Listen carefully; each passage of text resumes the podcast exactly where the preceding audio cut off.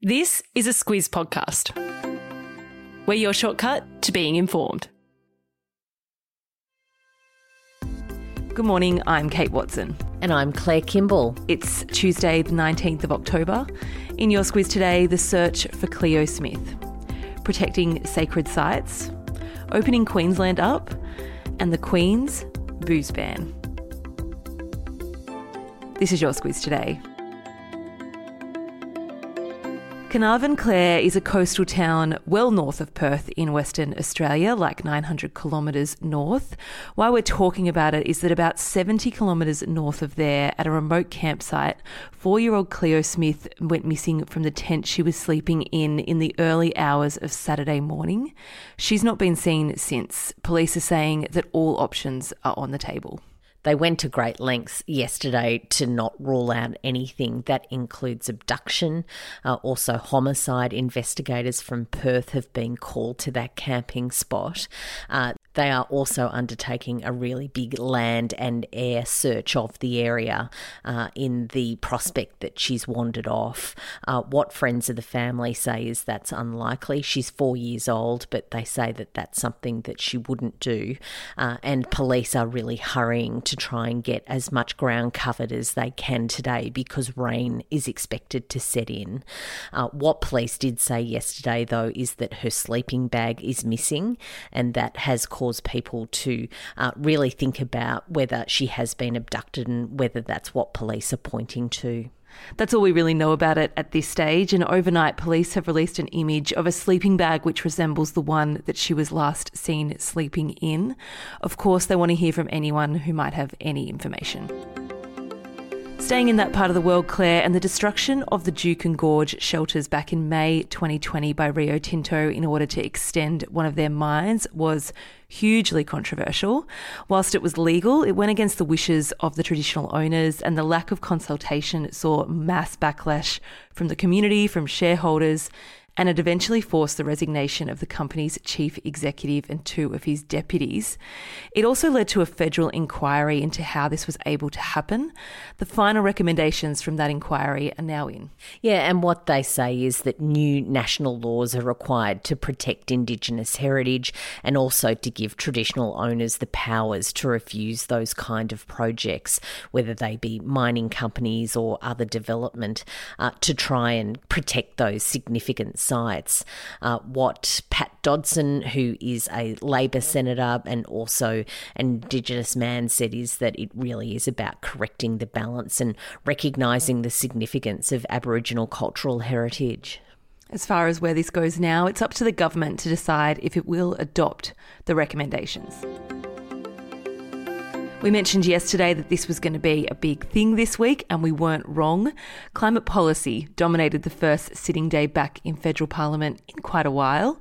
As we know, Scott Morrison is trying to wrangle his coalition partner, the Nationals, to a position. Yesterday, he told his party, the Liberals, that he wants to take the commitment to further lower emissions to the COP26 summit as a nationally determined contribution. An NDC, Claire, what's an NDC? Strap yourself in. We're really at the pointy end of jargon when it comes to we climate. We're change. right in there. We're on the home straight. Uh, and NDC is a firm commitment made by nations. It's not just a statement of intent. And uh, what nations have been asked to do is go to Glasgow with new NDCs. Uh, what Morrison is hoping to do is to do that with a commitment for net zero emissions by 2050. That's a big part of the discussion at the moment with the Nationals and also the Liberals, and he did that yesterday. Reports say that he's got good support in his party room for that policy. Uh, but where they're still up for discussion is what might happen with a shorter term target, a target for 2030. Just to be clear, he's got support for that policy from his own party. No word from the Nats yet where they are at on either the short term or the long term target. But as you say, Scott Morrison's comfortable that our plan to cut emissions by 26 to 28% by 2030 on 2005 levels is just fine. That was the target set by the government at the Paris talks in 2015. He does want that long term commitment though, so stand by for day two today. It's the announcement from the Queensland government that many have been waiting for. When will the border open? Yesterday, a date was set by Premier Palaszczuk. It was. It's the 17th of December. Put it in your diary if heading to Queensland from out of that state is something that you want to do. Uh, what Premier Palaszczuk said yesterday is that's when she expects the state to be 80% vaccinated, uh, residents aged 16 years and over. Uh, she's made the commitment that if things happen earlier, if they get to that target a bit earlier, then the border could open earlier, but it won't open any later, even if that 80 80% hasn't been hit. You will have to be fully vaccinated to head across that border. As for Queensland's vaccination rates, it's trailing other states. As of yesterday, nearly 57% of those eligible are fully vaccinated. Some say this reopening date could be a good motivator. To the US now, where Colin Powell, the first black US Secretary of State, Claire, has died, aged 84. He died of complications from COVID. What his family say is that in recent years he'd had multiple myeloma, which is a blood cancer, and that left his immune system compromised. And even though he was double vaccinated, he wasn't able to overcome the coronavirus. Uh, Powell is being celebrated in the United States as someone who had a very long and distinguished military career, uh, along with being the first black man to be the US Secretary of State state, he was also the first black man to be chairman of the Joint Chiefs of Staff of the US military. It was during that time where he guided America's campaign in the 1991 Gulf War. Uh, he also, front and centre, when America was going through that 9 11 crisis, he was America's top diplomat through all that, and he was someone who harboured uh, really big reservations about the invasion of Iraq in 2003. Yeah, he was considered a potential Republican presidential candidate, but he dropped his party allegiance later in life. He did support Barack Obama, in fact, and he was a critic of Donald Trump.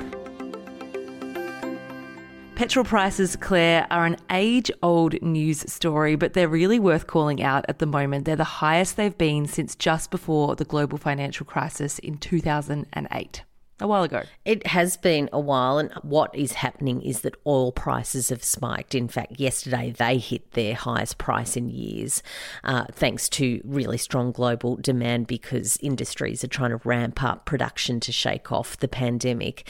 Uh, also, we've talked a bit about those energy crises in Asia and in Europe, and oil is being used as an alternative fuel source to gas and to coal. So, uh, as we head towards Christmas, uh, what the experts say is get used to it. We're going to be paying quite a bit for petrol over summer. Yeah, we're talking upwards of a dollar seventy for Metro Melbourne, Sydney, and Brisbane.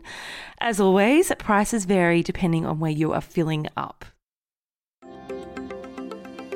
Bit of news from the Royals now. The Queen Claire is 95 years old and she's been told by her doctor that she should give up the booze. Surely, if you make it that far, you can enjoy a martini, which is apparently her drink of choice from time to time. Come on.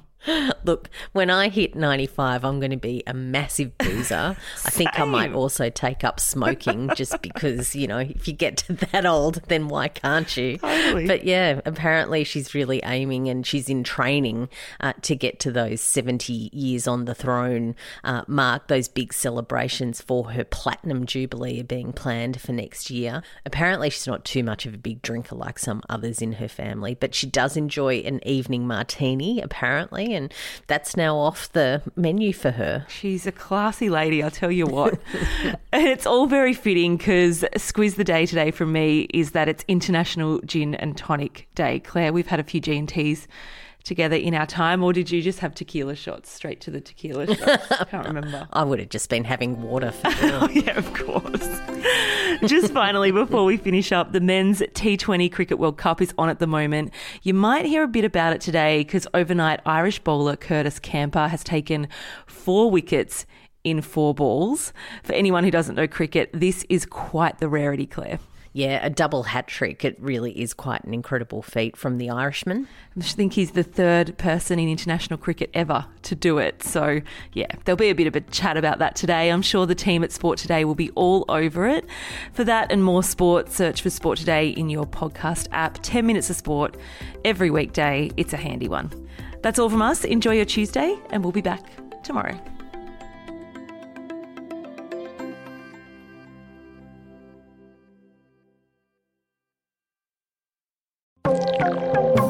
Talk a lot about cybercrime and hacking because almost every day there seems to be some breaking news about another big data breach. But NordVPN can help protect you online kind of like a cyber bodyguard. It protects your personal and sensitive data while you're online to stop it from falling into the wrong hands. That way, you don't have to worry about keeping your identity and private data safe every time you log on. And even if you make a mistake and click on a dodgy link or open a suspicious email, NordVPN's threat protection will kick in and delete it before it makes a mess of your computer. To find out more and get a great discount, visit NordVPN nordvpn.com forward slash squiz today.